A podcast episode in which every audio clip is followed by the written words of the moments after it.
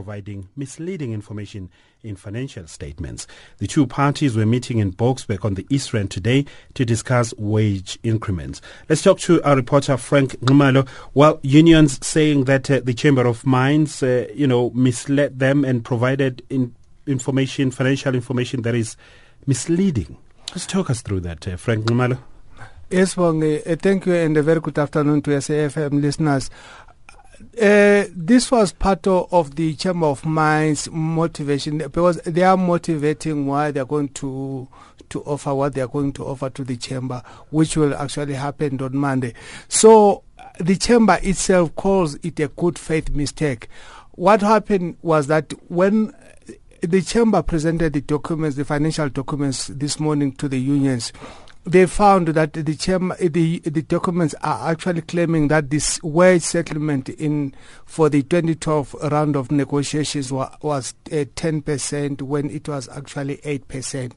So that put the u- union up in arms in, in, in, a very big uproar, and the chamber was not. Co- uh, able to continue with their, their uh, presentation for the day and that thing like took most of the business of the day until they they they they, they had to break uh, around uh, 3:30 p.m.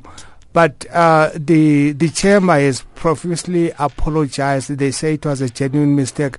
But on the other side, the union say because of that now they, they find it very difficult. I mean to, to trust the the chamber because their argument is that financial statements are audited. Mm. How could such a glaring mistake? I mean be, to be be allowed to to for to come into the documents. A, sensitive issue as well of wage increment, especially in the mining sector, the sector that you know is very sensitive as well. Uh, and a two percent a mistake is uh, is a serious mistake. So, what does this then uh, do to the current wage talks?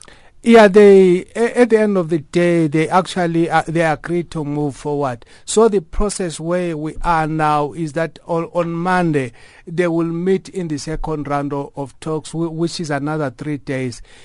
Uh, the all the parties, the four unions, and the NUM, AMCU, UASA, and Solidarity, and the chamber have agreed that on cha- or on Monday the chamber will formally table what it is offering in this year's wage negotiations.